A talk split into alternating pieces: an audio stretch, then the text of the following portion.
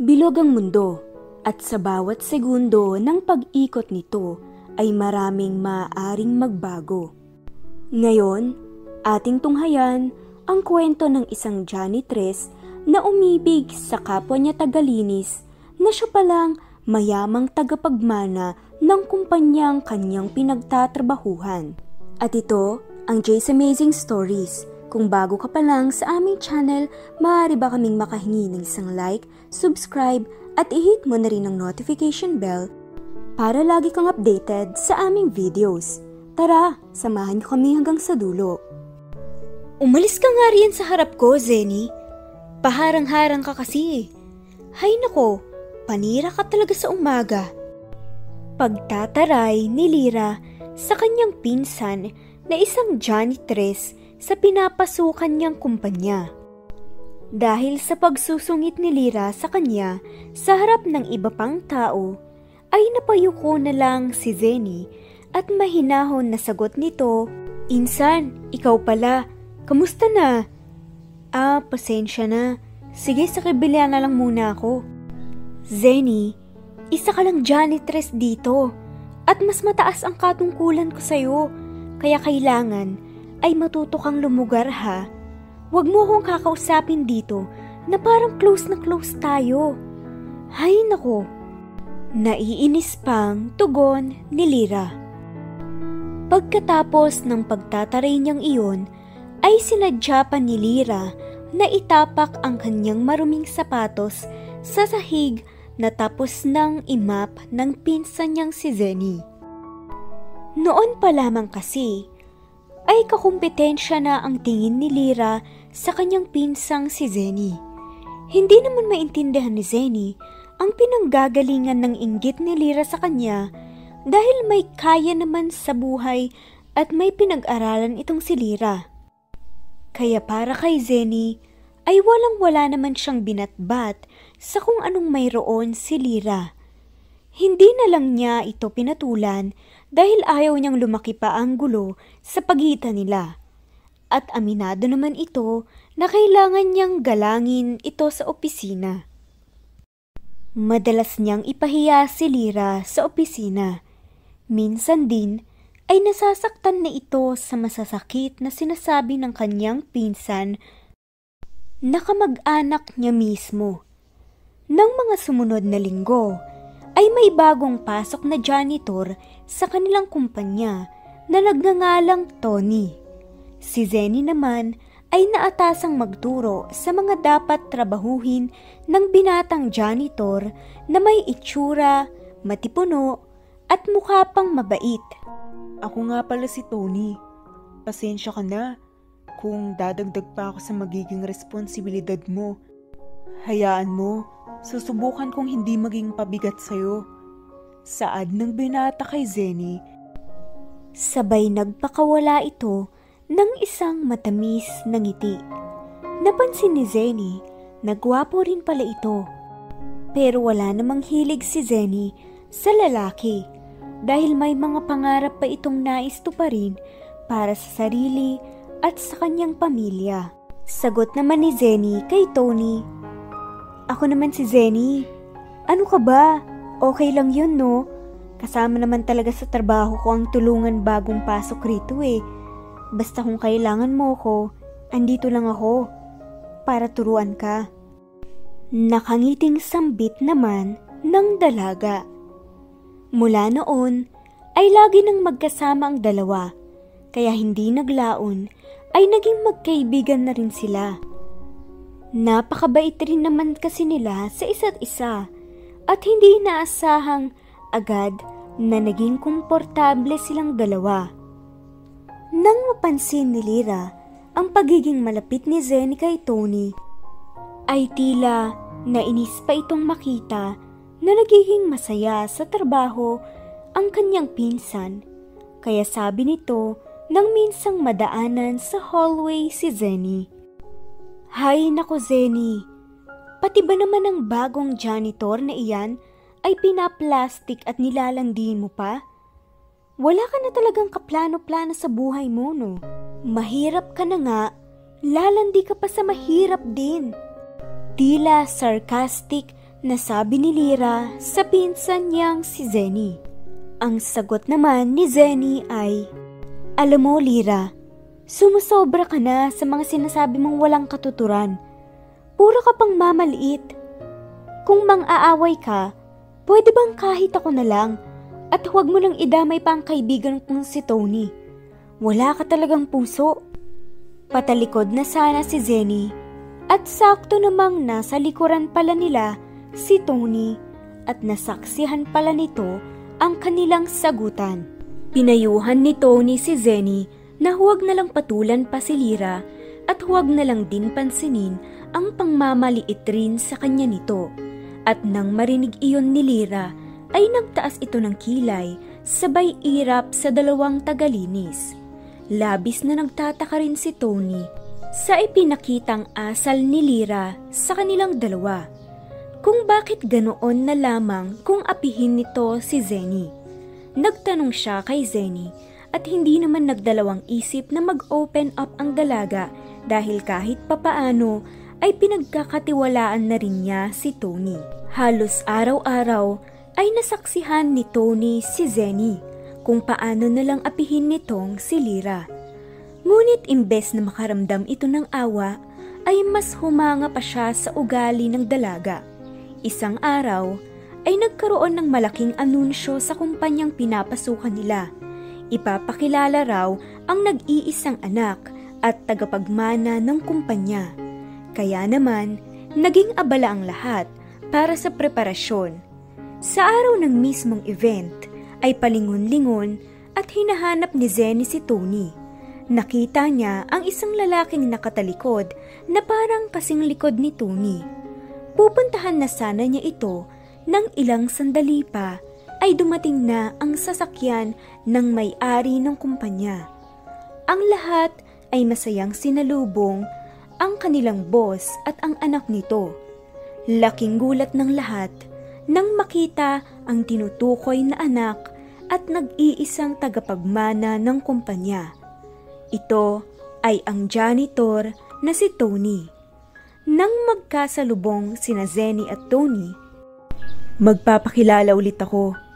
Ako nga pala si Tony Rodriguez, ang kaisa-isang anak at tagapagmana ng may-ari nitong kumpanyang pinagtatrabahuhan mo. Sobrang salamat sa pagtulong mo sa akin, Zenny.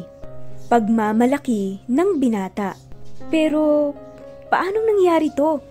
Di ba janitor ka lang? Nauutal na tanong naman ng pinsan ni Zenny na si Lira. Dahil balang araw, ako ang papalit sa aking ama, ay nais kong malaman ang lahat ng kalakaran dito sa kumpanya. Nais ko ring makita kung ano mismo ang mga ginagawa at ugali ng karamihan ng aming mga empleyado. Nagpanggap akong isang janitor upang malaman ko ang lahat ng ugali ng mga taong aking pinamumunuan. At ngayon, alam ko na. Pahayag pa ni Tony. Sorry, hindi ko kasi alam. Sir, hindi naman talaga ganun ang aking ugali sa iba. Kay Zenny lang, dahil parati akong sinasagot-sagot niyan. Giit ni Lira.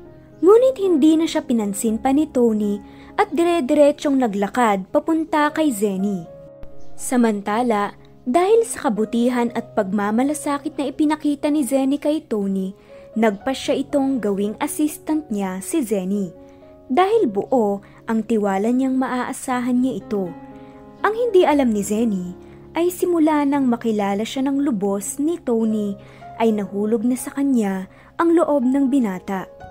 Ngunit hindi naging madali ang panliligaw nitong si Tony bago siya sagutin ng dalaga. Hindi porket ikaw ang boss dito ay sasagutin na kita agad.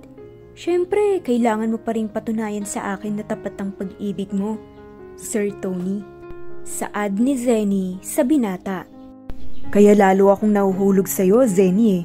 Iba ka kasi sa ibang babae. Gagawin ko ang lahat para mapatunayan ko sa'yo na totoo ang pagmamahal ko. Maghihintay ako kahit gaano katagal. Sambit naman ng lalaki. Makalipas ang isang taong panliligaw, ay sinagot na rin ni Zenny si Tony at pinatunayan naman ni Tony na wagas talaga ang kanyang pag-ibig para sa dalaga. Labis-labis ang inggit ni Lira sa kanyang pinsang si Zenny dahil ito na ngayon ang girlfriend ng may-ari ng kumpanya.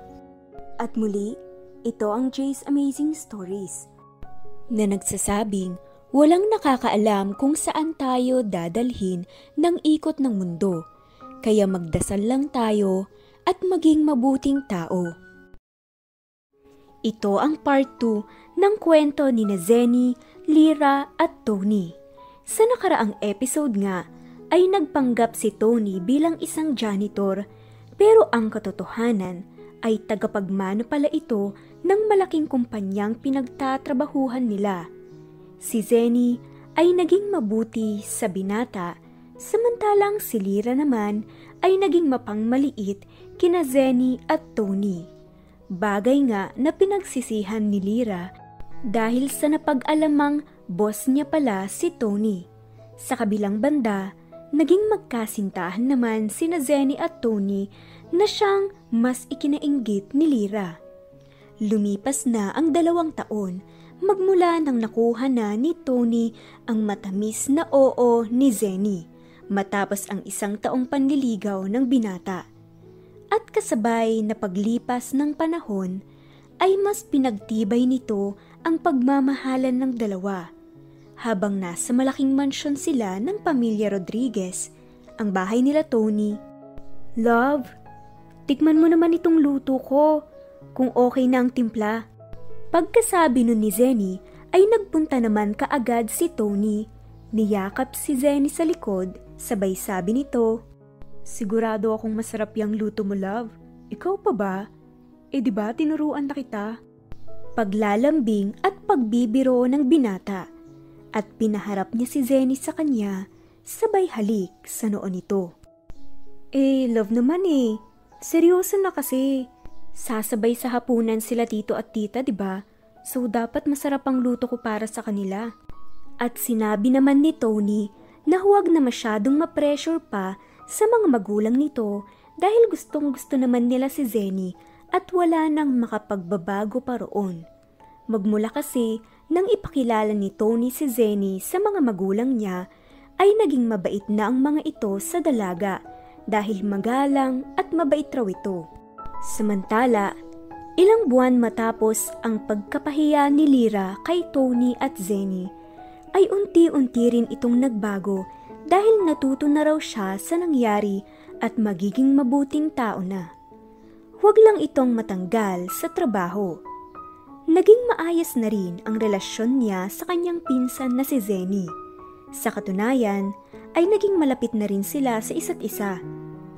Dahil siya lang ang malapit na kamag-anak ni Zenny sa lugar ng pinagtatrabahuhan nila, ay unti-unti na ring natutunan na pagkatiwalaan ni Zenny si Lira. At sa loob ng isa't kalahating taon ay hindi naman siya binigo ni Lira. Naging kaswal na nga rin ang pakikitungo ni Tony kay Lira dahil na rin sa pakiusap ni Zenny nakalimutan na ang naging hidwaan nila. Dahil lahat naman raw ng tao ay maaaring magbago para sa ikabubuti.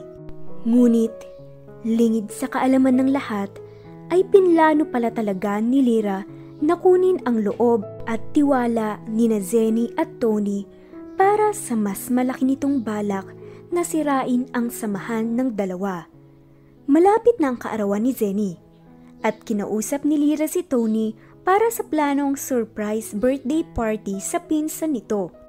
Sir Tony, may binabalak kasi akong surprise birthday party para sa pinsan ko. Big celebration ito. So, I need you to help us in the preparation. Okay, sir? Sure. Sagot naman ni Tony kaya napatalon sa tuwa si Lira at kunwaring hindi napigilan ng sarili nito kaya napayakap kay Tony sabay bulong sa tenga ni Tony ng Thank you sir ha. At dalawang linggo bago ang engranding selebrasyon ay sinimulan na nila Lira at Tony ang paghahanda. Sinabi naman ni Lira na kailangan nilang magpunta mismo sa hotel and resort kung saan gaganapin ang party. Sinabi ni Tony na hindi siya pwede pero pinilit ito ni Lira at dinahilan pa na para naman kay Zenny iyon at parehas lang daw nilang gustong mapasaya si Zenny. Kaya sa huli ay napapayag na rin niya si Tony. Flight na nila patungong Palawan kinabukasan. May kasama naman silang isang kasambahay ni Lira. Ngunit sa mismong pagpunta nila ay nagkasakit raw ang kasambahay na sasama dapat sa kanila kaya naman sina Lira at Tony lang ang nakapunta. Sinabi na lang muna ng dalawa na may business meeting silang kailangang puntahan para siguradong masorpresa si Zenny. Binilin pa nga ni Zenny na tignan-tignan ni Lira kung nakakapagpahinga at nakakakain ng maayos ang kanyang boyfriend. Sumagot naman si Lira na siya na raw ang bahala. Nang nasa hotel resort sina Lira at Tony, naging maayos naman ang transaksyon nila sa mga suppliers. Pinapahalata pa ni Lira kung gaano siya ka-excited para sa surprise kay Zenny. Sabi pa nga nito kay Tony. Alam mo, Tony, sigurado akong magugustuhan to ni Zenny. Sa dami ng naging atraso ko sa kanya, parang gusto ko talagang bumawi sa kanya habang buhay eh. Tumango lang si Tony kay Lira dahil parang may iba itong nararamdaman sa ikinikilos ni Lira. Pero iwinaglit lang niya ang kanyang iniisip dahil baka nag-overthink lang ito. Nang mga sumunod na araw ay sinabi ni Lira kay Tony na pinapospone raw ng ibang suppliers ang kanilang meet-up kaya para hindi masayang ang oras nila, pwede rin naman silang maglibot at mamasyal. Ngunit sinabi ni Tony na busy raw ito at magtatrabaho na lamang. Ngunit tila ayaw talagang tumigil nitong si Lira dahil isang gabi ay nagdala siya ng dinner sa kwarto ni Tony dahil ibinilin raw siya ni Zenny sa kanya. At dahil pumunta siya roon habang ka-video call si Zenny, ay hindi na nakatanggi pa si Tony at pinapasok na sa kanyang kwarto si Lira. Sabay na kumain ang dalawa habang kasabay pa si Zenny naka-video call nila. Ngunit sa kalagitnaan ng masayang usapan ng tatlo ay sinabi ni Lira na na-deadbat daw ito. O di ba? Sabi ko sa iyo eh, masarap akong magluto. Hindi alam ni Tony na sa fruit juice na ininom nito ay may hinalo pala si Lira na pampahilo at pampatulog. At nang umepekto na ito kay Tony, ay ipinahiga na siya ni Lira sa kama. Tinanggal nito ang kanyang damit at pati na rin ang kanya. Sinubukan naman niyang halikan si Tony pero hindi ito humahalik pabalik at nagpumiglas pa ito. Kaya naman, kumuha na lang ng video at litrato si Lira na magkatabi sila sa kama at walang saplot. Hanggang sa pagbalik nila pa uwi, ay nagpanggap si Lira na parang walang nangyari. Wala rin namang naalala si Tony. Kaya okay pa ang lahat hanggang isang araw ay may nag-send na lang ng video at mga litrato kay Zenny. Nagmaang-maangan naman si Lira at pakunwari na umiyak at nagpanggap na siya ang naging biktima ni Tony. Kaya nakapagpasya na si Zenny. Kinumpronta nito si Tony Pagkatapos, ay sunod niyang kinuusap si Lira. Pakunwaring lumapit si Lira kay Zenny na tila napakalungkot at yayakap na sana siya kay Lira. Pagkalapit niya, ay sinampal siya kaagad ni Zenny at sabi nito, alam ko ang ginawa mo, Lira. Sinubukan mo pang akitin ng boyfriend ko at nung hindi mo siya makuha, ay sinet up mo pa. Ganyan ka ba talaga kadesperada? Mabuti na lamang at may nakakita sa inyong hotel housekeeper. Mahal ko si Tony at may tiwala ako sa kanya kaya nag-imbestiga ako. Sabay tumalikod na ito kay Lira. Sa pag-uusap pala ni Tony at Zenny ay hindi niya ito pinagbintangan at hiniwalayan. Bagkus ay hinayaan niya muna itong makapagpaliwanag. At saka ito nag-imbestiga at nalaman na nga niya ang pagtatraidor na ginawa ni Lira. Hindi pa rin pala ito nagbabago at inggit pa rin ang kanyang pinapairal sa kanyang puso. Samantala, sa nangyaring pagsubok na ito sa pag-iibigan ni na Zenny at Tony, ay mas tumatag pa ang kanilang relasyon at nagbabalak na nga rin silang magpakasal.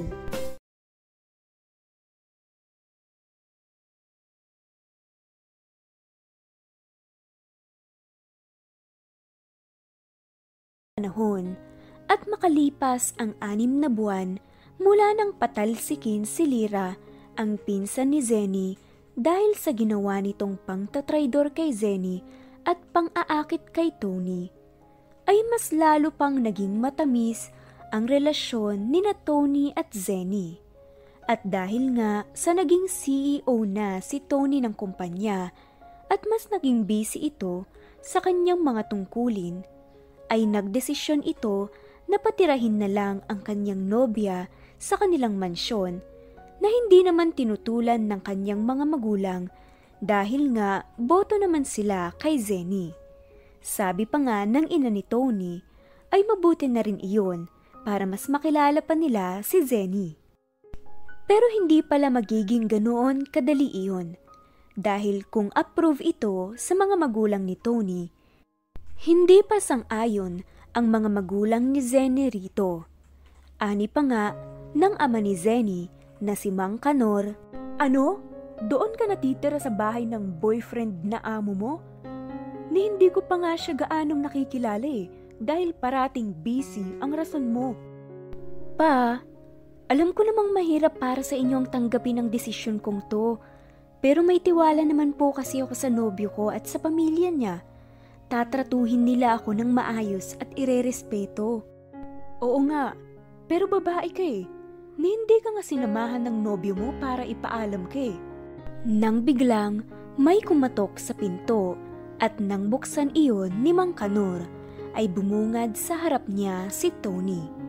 Nakadamit ito ng simple at maraming dalang mga kung ano-ano. Ah, tito, hello po. Pasensya na po kayo kung nahuli ako ng dating. Ito po pala para sa inyo. Pinlano naman palang mabuti ni Tony ang kanyang gagawin para mapaamo ang mga magulang ni Zenny.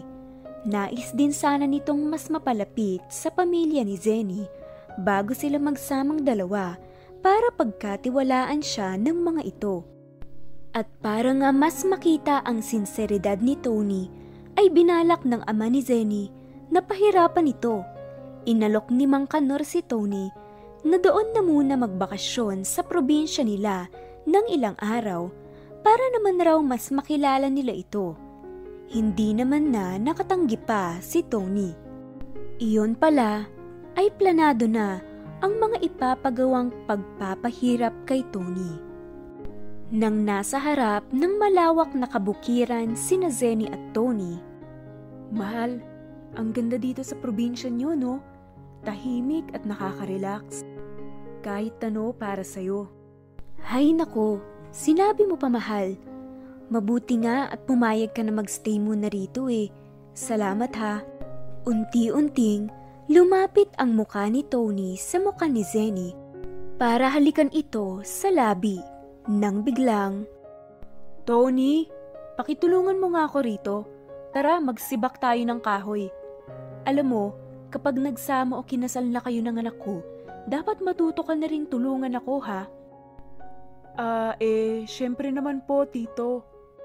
At dahil hindi nga sanay sa mga gawain ganoon si Tony, ay hirap na hirap at pawis na pawis ito habang ginagawa ang mga ipinag-uutos ng ama ni Zenny. Pasimple namang pinupunasan ni Zenny ang pawis ni Tony at pinapainom ito ng tubig kapag nakatalikod ang kanyang ama. Kung ano-ano pa nga ang ipinag-uutos ng ama ni Zenny kay Tony para subukan ang tatag nito. At kung gaano nga ba kahaba ang pasensya nito. Nagpaayos pa ito ng kubo, pabalik-balik na pinag-igib ng tubig at kung ano-ano pa.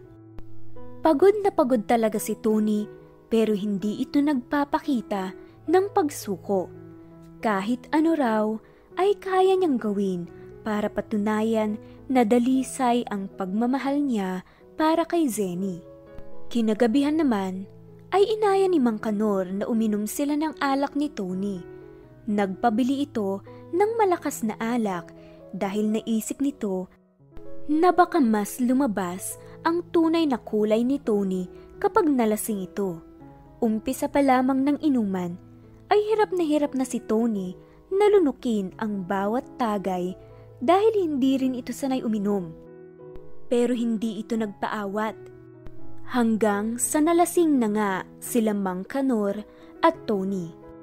At ito pala ang nasabi ni Tony habang siya ay lasing na lasing na dahilan naman kung bakit nagsimula ng humanga ang ama ni Zenny sa kanya. Teka, asan si Zenny? Si Zenny na mahal ko. Alam ba niya na umiinom tayo? Nako, baka magalit yun. Ayaw na ayaw ko pa man din siyang nasasaktan. Mahal ko yun ng higit pa sa sarili ko. At hindi rin nagtagal, nakumbinsi na rin si Mang Kanor na mabuting tao at mapagkakatiwalaan nga si Tony. At totoong mahal nito si Zenny. Sa wakas, at nakuha na rin nila ang basbas ng kanyang ama.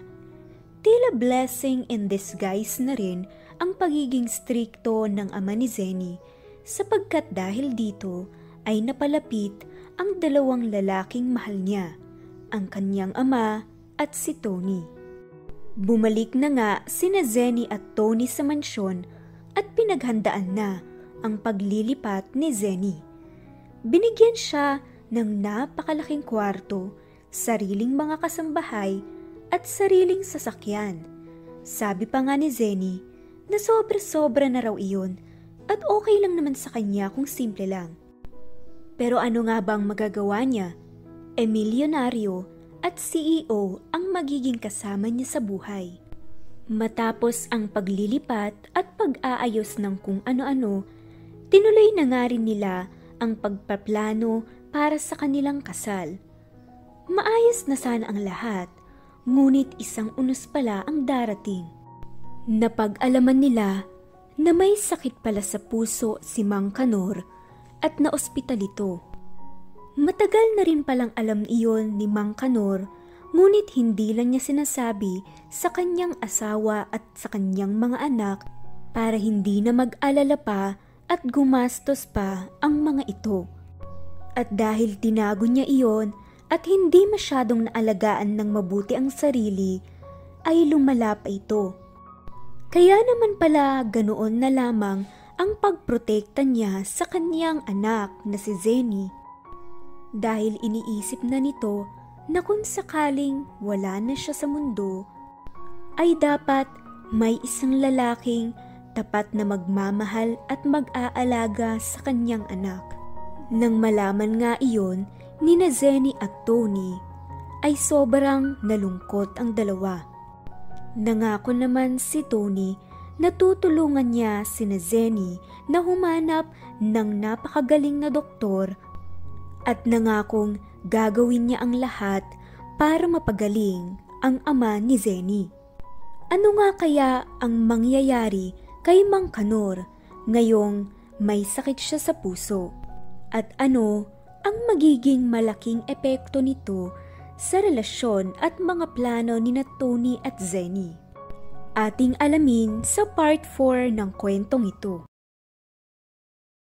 Pakita sa episode na ito, nagaano man kalayo ang distansya, basta totoong mahal ang isa't isa, layo ay hindi iindahin, at lungkot ay kakayanin. At dahil nga sa nagkasakit ang ama ni Zenny, ay nangangailangan ito ng malaking halaga para sa kanyang pagpapagamot. Kaya naman, mas lalong naging mahirap pa para sa pamilya ni Zenny ang buhay dahil nga may sakit ang kanilang haligi ng tahanan at siya pa ang katuwang ni Zenny para matustusan ang kanilang mga pangangailangan. Kaya naman, isang malaking desisyon na naman ang ginawa ni Zenny ipagpapaliban muna nila ni Tony ang kanilang binabalak na kasal. Inaalok kasi siya ng kanyang tiyahin ng tulong para makapagtrabaho siya sa Dubai. Dalawang taong kontrata iyon. Ang sabi naman ni Tony ay siya na lang ang tutulong kay Zenny. Siya na lang ang gagastos para sa pagpapagamot ni Mang Kanor. Ngunit naisip ni Zenny na paano na ang kanyang pamilya? Paano na ang kanyang ama? Hindi naman pwedeng habang buhay silang umasa kay Tony. Kailangan rin niyang tumayo sa sarili niyang mga paa. Kaya naman, kinausap niya ng masinsinan si Tony. Sinabi niyang dalawang taon lamang siya sa Dubai, tutulong sa pagpapagamot ng ama mag-iipon ng pangnegosyo at uuwi na para pakasalan si Tony. Wala nang nagawa si Tony pero isang kondisyon ang kanyang hiniling. Nahayaan niya itong tulungan si Zenny habang inaayos pa ang kanyang pagpunta sa Dubai at magsasama sila sa mga natitirang buwan na nasa Pilipinas pa si Zenny. Sumang-ayon naman rito ang kanyang nobya. Sa natitirang apat na buwan ni Zenny sa Pilipinas, ay talaga namang sinulit nila ni Tony na kasama ang isa't isa. Parang ang mag-asawa na ang turingan nilang dalawa. O mahal, magkape ka na muna. Ilang gabi ka ng puyat ah. Marami ka pa bang tatapusin? Oo mahal eh, parang busy season kasi ngayon. Pero hanggang ngayong week na lang to. Gusto mo ba bisitahin ulit natin ang family mo? Tapos mag-travel tayo. Okay ba yun sa'yo? Oo naman mahal. At pagkatapos magtrabaho ni Tony, pinagsaluhan naman nila ni Zenny ang natitirang mga oras ng gabing iyon. Ganoon nga ang naging gawain ni na Tony at Zenny. Inaalagaan ni Zenny si Tony Samantalang si Tony naman ang nagtatrabaho, tinutulungan at sinusustentuhan muna ni Tony ang pamilya ni Zenny. Kapag may free time naman, ay nagta-travel ang dalawa o di kaya'y mas pinapainit nila ang kanilang pagmamahal para sa isa't isa. Pero siguro nga, tama ang katagang madalas na sinasabi ng iba na Lilipas din yan, kapighatian man o kasiyahan, lahat ay may hangganan. Pero nasa sa atin naman iyon kung maniniwala tayong lahat ng problema o unos ay may katapusan. Ang mahalaga ay kung papaano mo ito haharapin upang hindi maging hadlang sa pang-araw-araw mong buhay.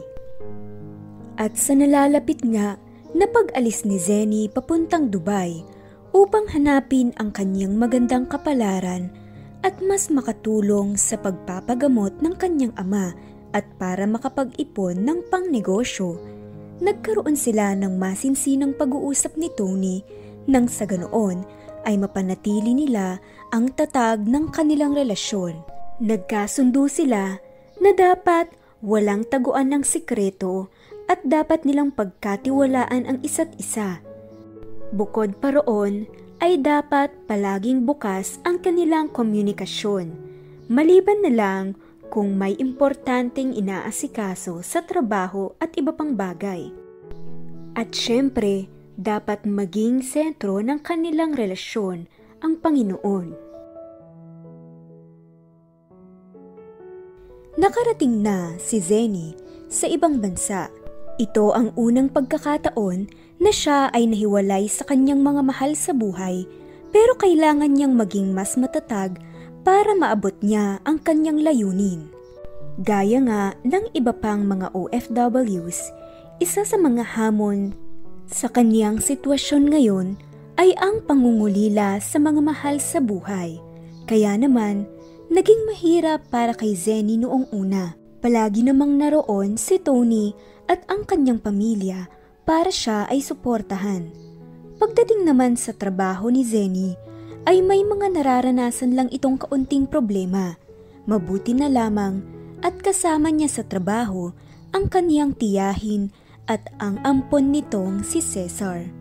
O Zenny, andyan ka pa pala. Tulungan na kita riyan. Alam mo, huwag mo naman masyadong pinapagod ang sarili mo. Dapat mag-enjoy ka rin. Total, andito ka na rin naman. Dapat maglibot-libot ka at mamasyal.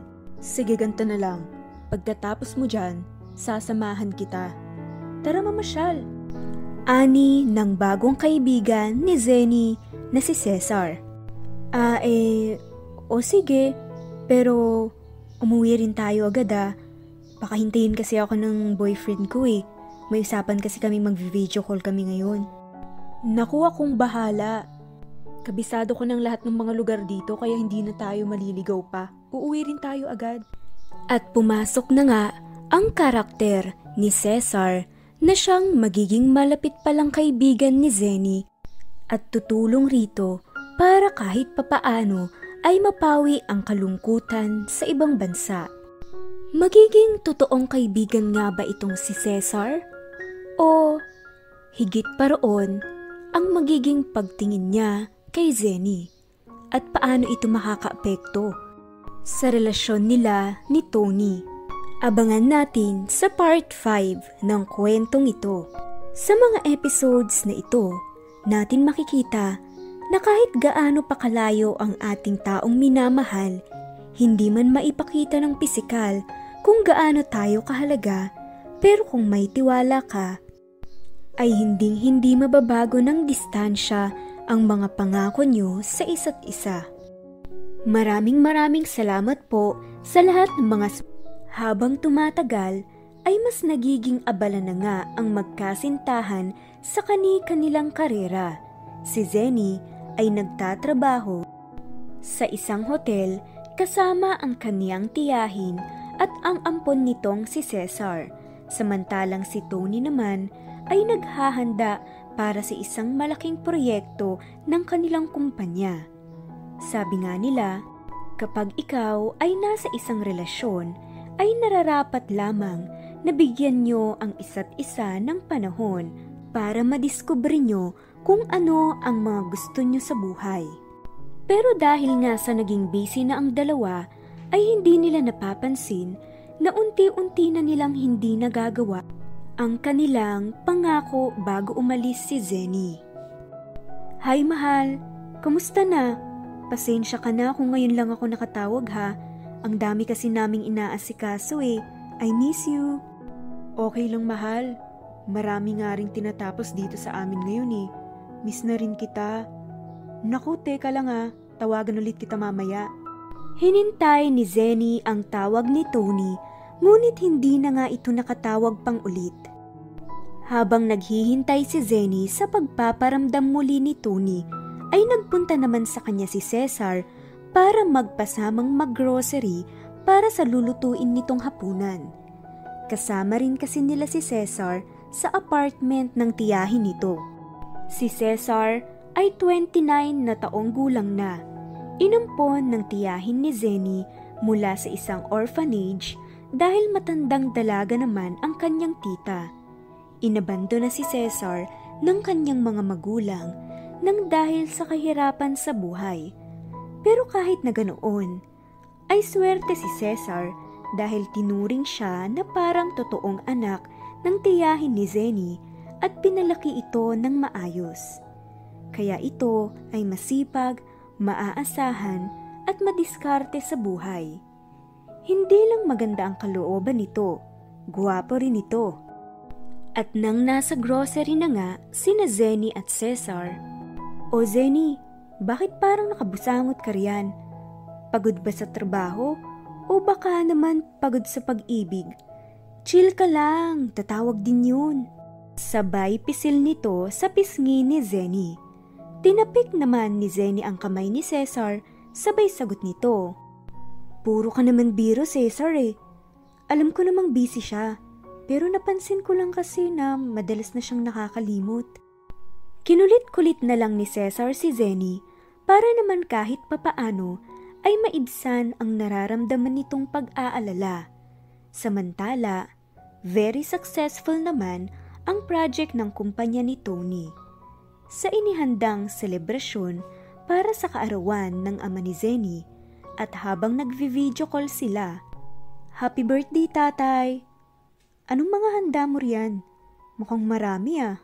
At sinabi nga ng kanyang ama na sobra ang effort ni Tony para sa kaarawan nito. Nag-leave pa ito sa trabaho para makapunta siya sa kanila. Kaya nagpasalamat naman ng lubos si Zenny sa kanyang nobyo dahil pinupunan nito ang mga pagkukulang ni Zenny na mabigyan ng oras ang kanyang pamilya. At sabi naman ni Tony, Wala yun mahal. Kapag napapasaya ko ang pamilya mo, alam kong parang napapasaya na rin kita. Noong una ay mahirap pero unti-unti namang nakapag-adjust sina Zenny at Tony. Ngunit kung nalampasan na nila ang hirap ng pagiging malaya sa isa't isa, ay mukhang magkakaroon naman ng karibal si Tony sa puso ni Zenny at ito nga ay sa katauhan ni Cesar. Dahil nga sa halos araw-araw na magkasama ang dalawa, ay mukhang hindi na napipigilan pang mahulog ni Cesar kay Zenny. Paano ba naman? E maasikaso at napakabait nitong si Zenny. Noong una, akala ni Cesar ay simpleng paghanga lamang ang kanyang nararamdaman. Pero napapansin nitong sa tuwing may gagawing maganda si Zenny para sa kanya, ay bumibilis ang tibok ng kanyang puso. Minsan pa nga, isang umaga. Tinatapik-tapik ni Zenny nang paulit-ulit ang pisngi ni Cesar. Sabay binabanggit nito ang mga katagang, Hoy, Cesar! Gising na! Ano ba? Tanghali na! Biglang nahimasmasan naman si Cesar, napamulat at bumungad sa kanyang mga mata ang napakagandang mukha ni Zenny. Nakakunot noo ito habang nakatitig sa kanya si Cesar, sabay pinitik ni Zenny ang noo ni Cesar. Bumangon ka na raw kasi sabi ni tita, dahil papasok na tayo. Tumayo ka na nga riyan at sumunod ka na sa kusina nakapagluto na ako. Nang makaalis na si Zenny sa kwarto ni Cesar, ay bumalikwas naman kaagad ito, umiling-iling at sinabi nito sa kanyang sarili. Hindi pwede yung nararamdaman mo, Cesar. Ano ka ba? May nobyo na yun. At saka kaibigan lang naman ang turing nun sa'yo eh. Kuwela at masiyahing tao si Cesar. Kaya naman, madalas na hindi napapansin ng kanyang mga kakilala kung may dinaramdam o pinoproblema ito. Magaling daw itong magtago ng mga hinanaing at dinaraan na lang ang lahat sa biro at pagtawa. Kaya naman, naniniwala rin si Cesar sa kanyang sarili na kaya niyang magpanggap sa harap ni Zenny. At dahil totoong gusto at nire-respeto niya ito, ay ganoon nga ang kanyang ginawa. Ang itago ang kanyang tunay na nararamdaman. Hindi siya umiwas kay Zenny dahil tiyak na mapapansin ito ni Zenny kung ganon ang gagawin niya. Mautak talaga itong si Cesar dahil imbes na umiwas at magpahalata ay naging normal lang ang pakikitungo niya kay Zenny na para bang kaibigan lamang talaga ang tingin niya rito. Pero sa puso nito, alam niyang espesyal na ang tingin niya kay Zenny. Totoo nga siguro ang sinasabi sa kantang mahirap talagang magmahal ng syota ng iba. Mahirap magmahal ng patago, lalo na kung sa una pa lang ay alam mo nang talo ka. Kung kayo ang nasa sitwasyon ni Cesar, ano ang gagawin nyo? Makakayanan nga talagang itago ni Cesar ang kanyang totoong nararamdaman para kay Zenny? At makahalata naman kaya itong si Zenny? Paano na si Tony na malayo sa kanyang nobya ngayong may karibal na siya? Nakaparehas pa niyang mabait, masipag, maaasahan at magandang lalaki. At ang lamang pa nito ay parati nitong kasama si Zenny. Naniniwala ba kayo sa tadhana? natadhana ang naglalapit sa dalawang tao o dalawang puso. E sa kasabihang, kung mahal mo, habulin mo, ipaglaban mo. Huwag mong hintaying may magtulak sa kanya pabalik sa'yo. Hilahin mo, hanggang kaya mo, huwag kang bibitaw. Nagpatuloy nga ang pagiging malapit na magkaibigan ni na Zenny at Cesar.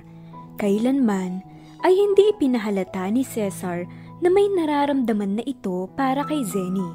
Itinago niya talaga ito bilang respeto na rin kay Zenny at respeto sa relasyon nila ni Tony. Mabuting tao si Cesar at alam niya ang tama sa mali. Samantala, habang abalang-abala naman si Tony sa kanilang kumpanya, ay walang kamalay-malay ito sa mga nangyayari na may nabibighani na pala sa kanyang nobya. Sa isip-isip nito ay isang taon na lang naman ang natitira sa kontrata ni Zenny at naniniwala siyang okay naman sila ni Zenny. Kaya siya nag-focus na muna sa kanyang pagiging CEO at si Zenny naman ay maganda ang performance sa kanyang pinagtatrabahuhan kaya na-promote ito. Dahil nga sa pagka-promote nito ay mas lalong nakakasalamuha pa niya sa trabaho si Cesar. Minsan pa nga ay inutusan sila ng kanilang boss na mag-site visit sa balak tayuan ng kanilang hotel for expansion. Malayo ang lugar na iyon, kaya naman kinailangan pa nilang magpalipas ng gabi sa inn. At dahil hindi sila nakapag-reserve, ay isang kwarto na lang pala ang available para sa kanilang dalawa. Noong una, ay sinabi ni Cesar na magpapalipas na lang ito sa isang convenience store pero naawa naman sa kanya si Zenny. Kaya sinabi na may dalawang magkahiwalay na kama naman sa kwarto. Wala nang nagawa pa ang dalawa at pumayag na lang na magkasamang matulog sa iisang kwarto.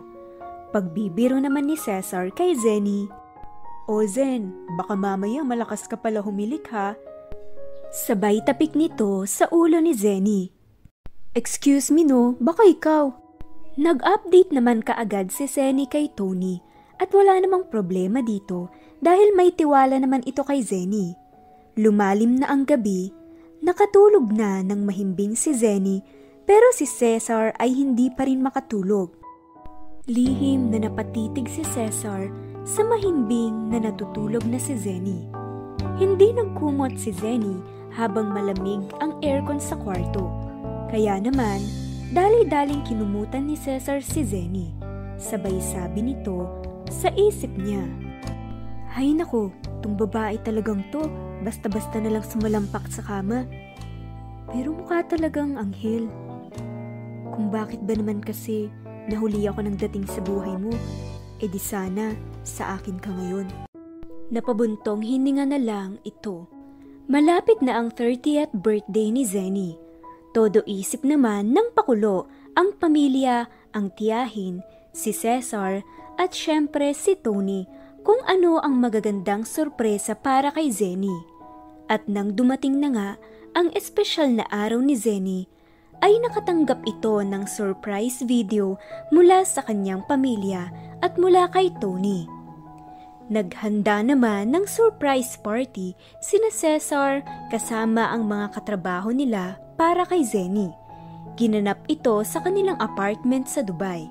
Nagkwentuhan at nagkainuman ang mga ito kasama na rin si Zenny.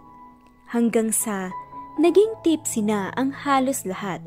Samantalang sina Zenny at Cesar ay medyo lasing na rin. Lumalakas na ang kwentuhan, biruan at tawanan. Nang biglang napuwing si Zenny. Nagulat naman si Cesar kaya tinignan kaagad nito kung ano ang dumapos sa mata ni Zenny. Hindi nito malaman ang gagawin kaya hinipan na lang niya ito at hindi na malayan na sobrang lapit na pala ng kanyang muka at mga labi sa muka ng babae. Nagulat rin si Zenny at dahil sa sobrang lapit ng mukha ni Cesar sa kanya, ay napatitig na rin ito sa mukha ng lalaki. At nagkatitigan ang dalawa. Nang biglang bumukas ang pinto ng kanilang apartment at nagulat ang dalawa sa pagdating ni Tony. Sinurpresa pala ni Tony si Zenny. Surprise! Sabi nito. Kumalma naman kaagad si Cesar, tumayo at nagsalita. O pare, andito ka pala. Parati kang nakakwento sa amin ni Zenny. Gumiti naman si Tony at sagot nito. Ah, ganun ba? Nice to meet you. Anong nangyari dito? Anong nangyari sa mata mo, mahal? Pinuntahan nito kaagad si Zenny at sinilip ang namumulang mata nito. Nakipagkwentuhan at nakibanding rin naman si Tony sa mga nasa simple celebration ni Zenny at nang sila ni Zenny at Tony na lang ang nag-uusap sa veranda. Happy birthday, mahal. Namiss kita ng sobra. Para sa'yo to. At isinuot ni Tony ang isang mamahaling necklace sa leeg ni Zenny. Habang naglalambingan naman ang dalawa sa veranda, ay hindi maiwasan ni Cesar na mainggit at magselos. Pasimple niyang sinusulya pa ng dalawa at nararamdaman niyang Parang naninikip ang kanyang dibdib. Nasasaktan na pala ito pero kunwaring nakikipagtawanan pa rin ito sa kanilang mga bisita.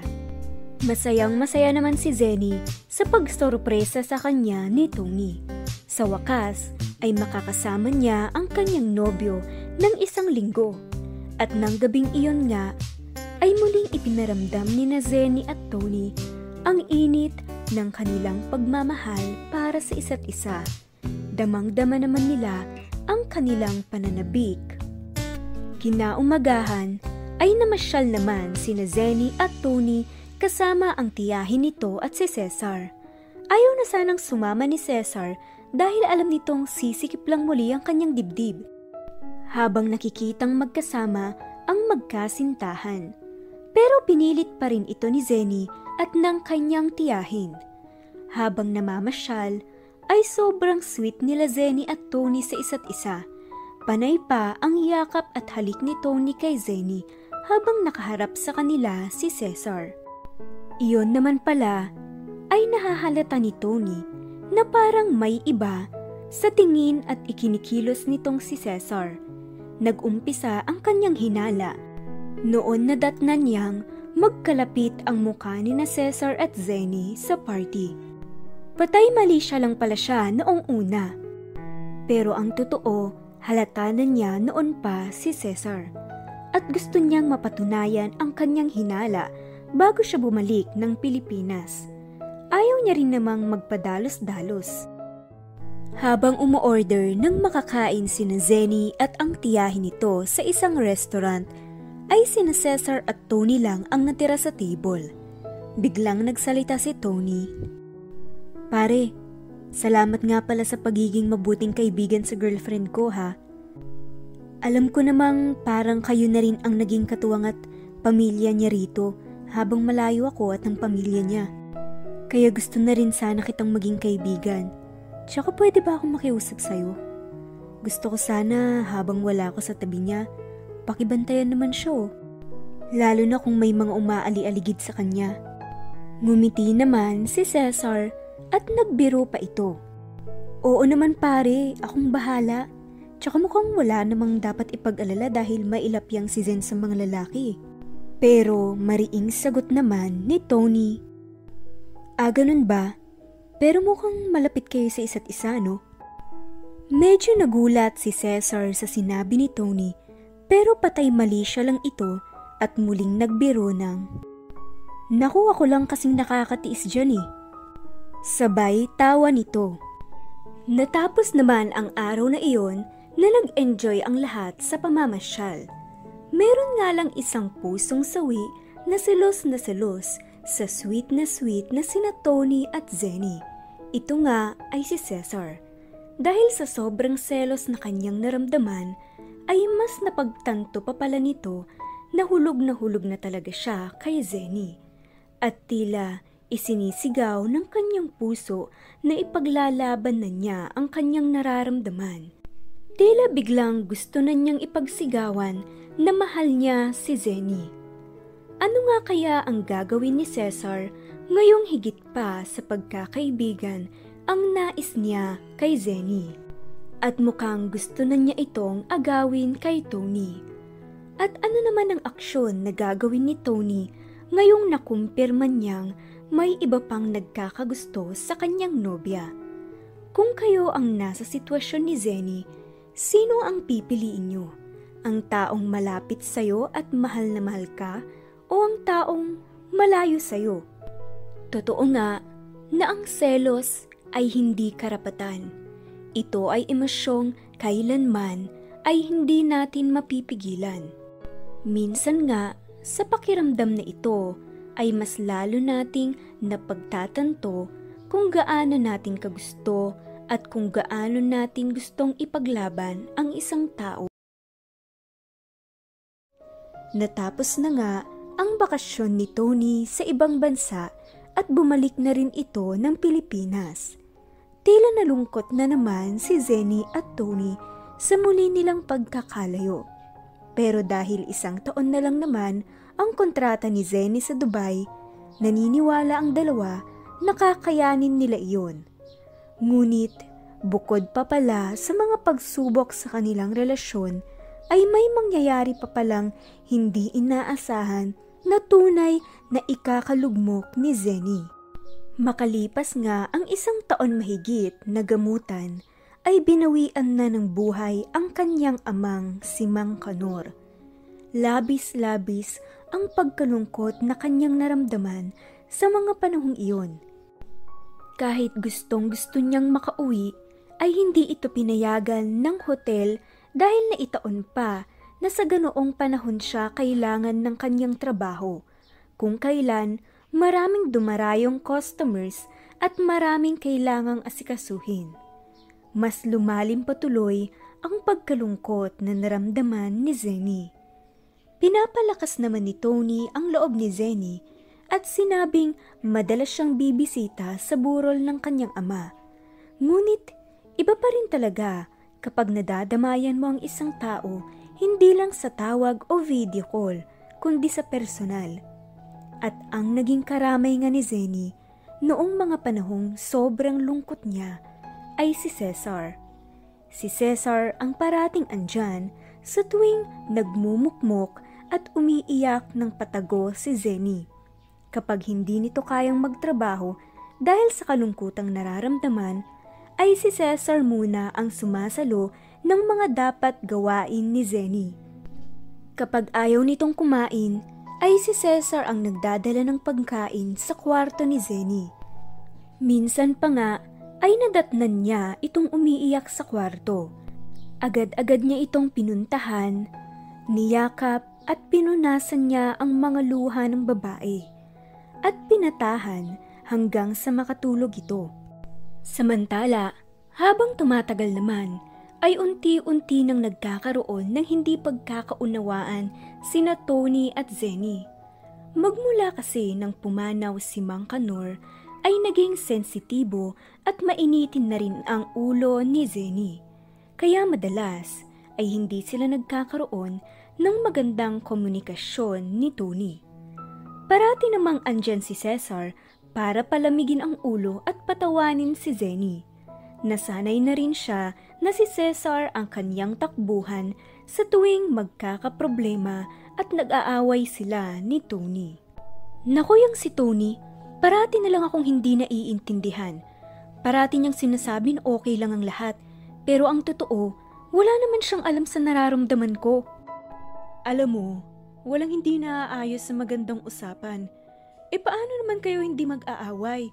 E parating mainit ang ulo mo kapag magkausap kayo. Pero kung sa tingin mo walang nakakaintindi sa'yo, andito lang ako. Ako lang kasing nakakatis sa ugali mo ngayon eh. Sabay haplos nito sa buhok ni Zenny. Umirap lang naman si Zenny sabay ngiti nito. Sa paglipas nga ng panahon, ay sa tingin ni Zenny, Si Cesar lang ang kanyang kakampi at nakakaintindi sa kanya dahil siya ang parating andyan para sa kanya. Pero ang hindi nito alam ay marami rin namang sinasakripisyo para sa kanya ang kanyang nobyo na si Tony kahit malayo ito. Hindi lang ito napapansin ni Zenny dahil pakiramdam niya ay ang layo-layo ni Tony. Hanggang sa Isang gabi ay isang pagkakamali ang magagawa ni na Zenny at Cesar. Nagkaroon na naman ng matinding away sina Zenny at Tony. Nagkataon naman na payday at nagkayayaan sa trabaho nila Cesar at Zenny na mag-KTV at mag-inuman. Pumayag naman sila. Sa paniniwala ni Zenny ay kahit pansamantala ay makakalimutan nito ang kanyang mga problema. Nagkwentuhan, nagkantahan at nagkainuman ang magkakatrabaho. Hanggang sa nalasing na nga ang lahat. Sabay na umuwi sina Zenny at Cesar habang patumba-tumbang naglalakad, nagtatawanan at nagbibiruan. At nang tutulungan na sana ni Cesar si Zenny na makahiga at makapagpahinga, ay biglang natumba ang dalawa. Nagkatitigan sila, parang bumagal ang ikot ng mundo at hindi na napigilan ni Cesar na halikan si Zenny. Nang biglang bumukas ang pinto sa kwarto na kinaroroonan nila at bumungad si Tony. Pumunta si Tony sa Dubai nang sa gayon ay makahingi sana ng tawad at makipagbati kay Zenny. Susuyuin niya sana ito ngunit iba ang bumungad sa kanya. Mang sorpresa sana siya pero siya pala ang nasorpresa. Dahil na rin sa gulat at hindi maipaliwanag na emosyon ay hinila ni Tony si Cesar at pinagsusuntok ito. Pinigilan naman ni Zenny si Tony at nang mahimasmasan ay tumingin ito kay Zenny at umalis na ng kanilang apartment. Napaiyak naman si Zenny dahil sa nagawa nila ni Cesar at dahil ramdam nito sa titig ni Tony na labis na nasaktan nito sa kaniyang nasaksihan. Tinawagan ni Zenny si Tony ng ilang beses para makapagpaliwanag ito, ngunit hindi sinasagot ni Tony. Nasasaksihan ni Cesar kung gaano nalungkot si Zenny nang dahil sa nangyayari. Kaya lingid sa kaalaman ng babae ay si Cesar na ang nagpunta sa hotel na tinutuluyan ni Tony para siya na mismo ang makapagpaliwanag. Para kay Cesar naman ay mas mahalaga ang kasiyahan ni Zenny. Alam naman talaga nito na kahit kailan hindi siya mamahalin ni Zenny higit pa sa isang kaibigan. Ngunit pagkarating ni Cesar sa hotel, ay housekeeper na lang ang nadatnan niya at sinabi nito nakakaalis lang ni Tony papuntang airport. Kaya naman, dali-daling pinuntahan ni Cesar si Zenny para sabihing paalis na si Tony. Ipinag-drive niya ito para habulin si Tony bago ito makaalis. Ngunit hindi na nila ito pa naabutan. Sa huling pagkakataon, ay pinayuhan ni Cesar si Zenny na panahon na para si Zenny naman ang lumaban at mag-effort para sa kanilang relasyon. Dahil kung tutuusin, si Tony naman ang parating nagpupunta roon para ayusin ang lahat. Humingi rin ng tawad si Cesar kay Zenny at nangakong hindi na siya manggugulo pa sa kanilang dalawa at mananatili silang magkaibigan. Kaya naman, Nagpasa na agad ng immediate resignation si Zenny sa hotel para makabalik na ng Pilipinas. Napagtanto rin kasi nito na mukhang wala na ring dahilan pa para magstay siya sa ibang bansa dahil wala na rin naman ang kanyang ama. Nakapag-ipon na rin naman siya ng pangnegosyo sa Pilipinas. Kaya naman, pagkarating na pagkarating niya sa Pilipinas ay agad niyang pinuntahan sa mansyon si Tony. Kaso, tila walang tao ang mansyon at madilim pa doon. Pero pagbukas niya ng pinto, ay bubungad pala sa kanya ang napakagandang dekorasyon. Maraming mga bulaklak at maraming mga ilaw. At may projector sa gitna na fina-flash ang mga litrato nina Tony at Zenny. Ang kanilang mga magagandang alaala at pinagsamahan. Lumabas si Tony mula sa likod nito. Lumapit kay Zenny. Sabay sabing, Akala ko hindi ka na makakarating eh. Siguro naman sa dami ng pinagdaanan natin, Dapat lang na matuloy na ang ating kasal. Zenny, mahal, for the second time, tatanungin kita ulit. Will you marry me? Ako pa rin bang gusto mong pakasalan? At naluluhang, sagot naman ni Zenny na sobrang nagulat sa nangyayari. Wala naman talagang iba eh, at ikaw lang ang gusto kong pakasalan. Pero, paano? Akala ko ba galit ka sa akin?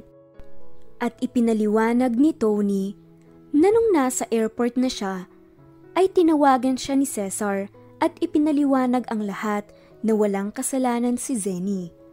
At pinlano na nga nila ang lahat. Ang pagkumbinsi at pagpapayo ni Cesar kay Zenny na dapat lang na umuwi na ito at habulin ang kanyang kasiyahan.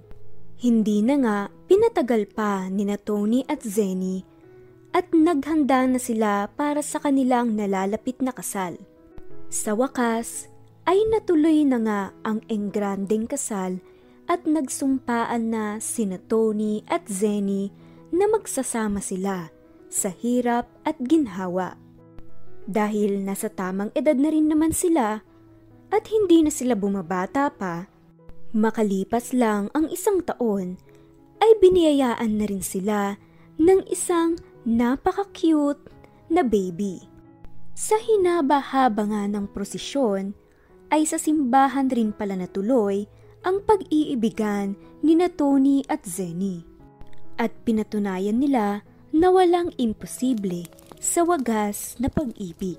Maraming salamat po sa lahat ng mga sumubayba